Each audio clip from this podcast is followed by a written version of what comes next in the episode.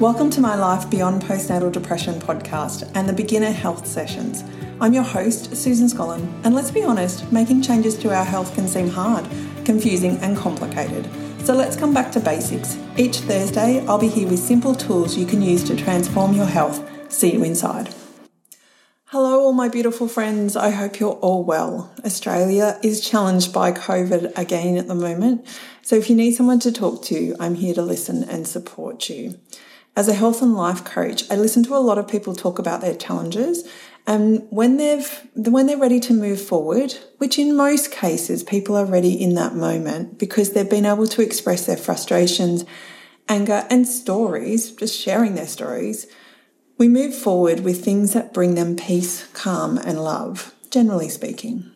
This isn't to sugarcoat anything. It isn't to say that COVID is going to go, you know, away magically if I think COVID doesn't exist anymore. That's not the point.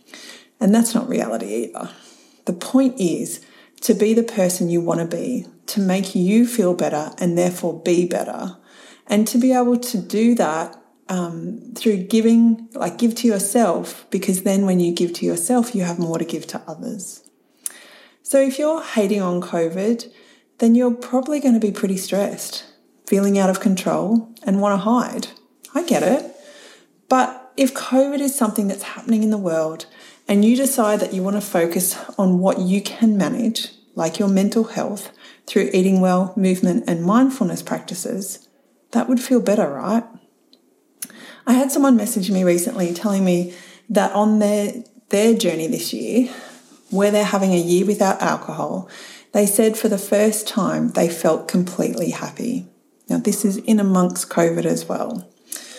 Once upon a time, they thought it was alcohol that made them happy, but it really wasn't. Alcohol actually made them unhappy from a long term perspective. The same can be said for me and my chocolate journey this year. I'm eight months without chocolate, without a chocolate bar or a block. Like eight months. Oh my goodness. you know, I kind of look at that and go, who would have thought that was possible? Chocolate brought me love and connection. In essence, there was more of me to love because I ate those things. But I did them alone. So where was the actual love and connection? My point here is the global pandemic is challenging. There are things we can control and there are things we can't control. We can worry about the things we can't control. We can sit with the feelings that come up with us, with us, thinking we don't have control. And we can love on ourselves with the things we can control. Loving on ourselves is the strength. It's okay to be scared. It's equally okay to be happy and create love in the world. What feels better to you? So if you're struggling, reach out. I'm here to help. Okay, let's dive into today's topic of playing it forward. Now, let's be clear we're playing P L A Y I N G, not paying P A Y I N G, paying it forward. Playing it forward is a mind game. It's not buying a coffee for the next person in line, or like we did yesterday, buying a hand cream for a woman who led us ahead of us, uh, led us ahead of her in the line at the hairdressers.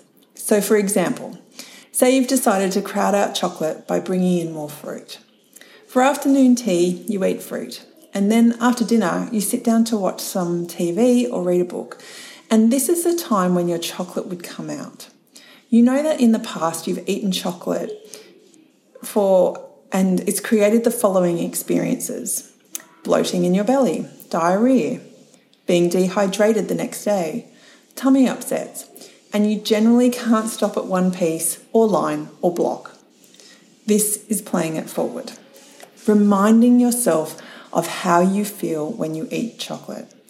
And not necessarily in the moment, because often that first taste is amazing, but how you feel halfway into that block or tomorrow morning and the promises you'll make to yourself, like, I'm never eating chocolate again.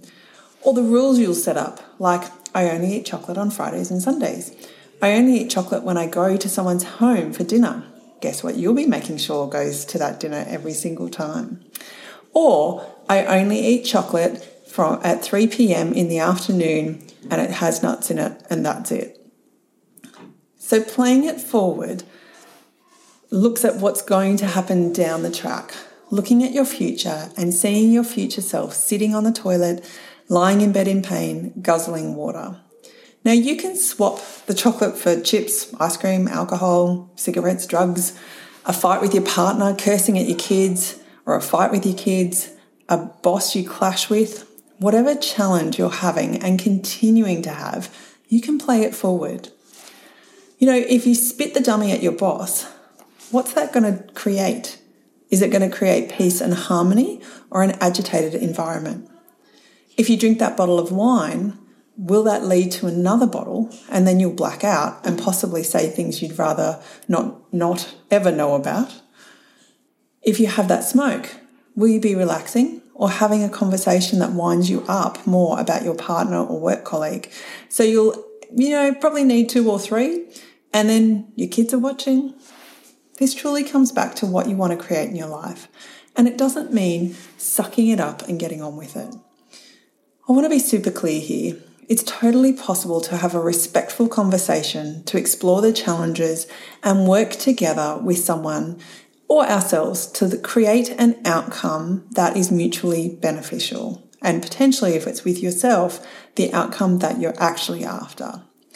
This is the hardest, honest work because we have to dream and then we have to believe it's possible and then we have to go to work to achieve it, leaving what we knew behind and possibly who we were and the people that were with us back then. There are so many times we have to shift our identity in our life that when we consciously change who we are, then we get tested, really tested.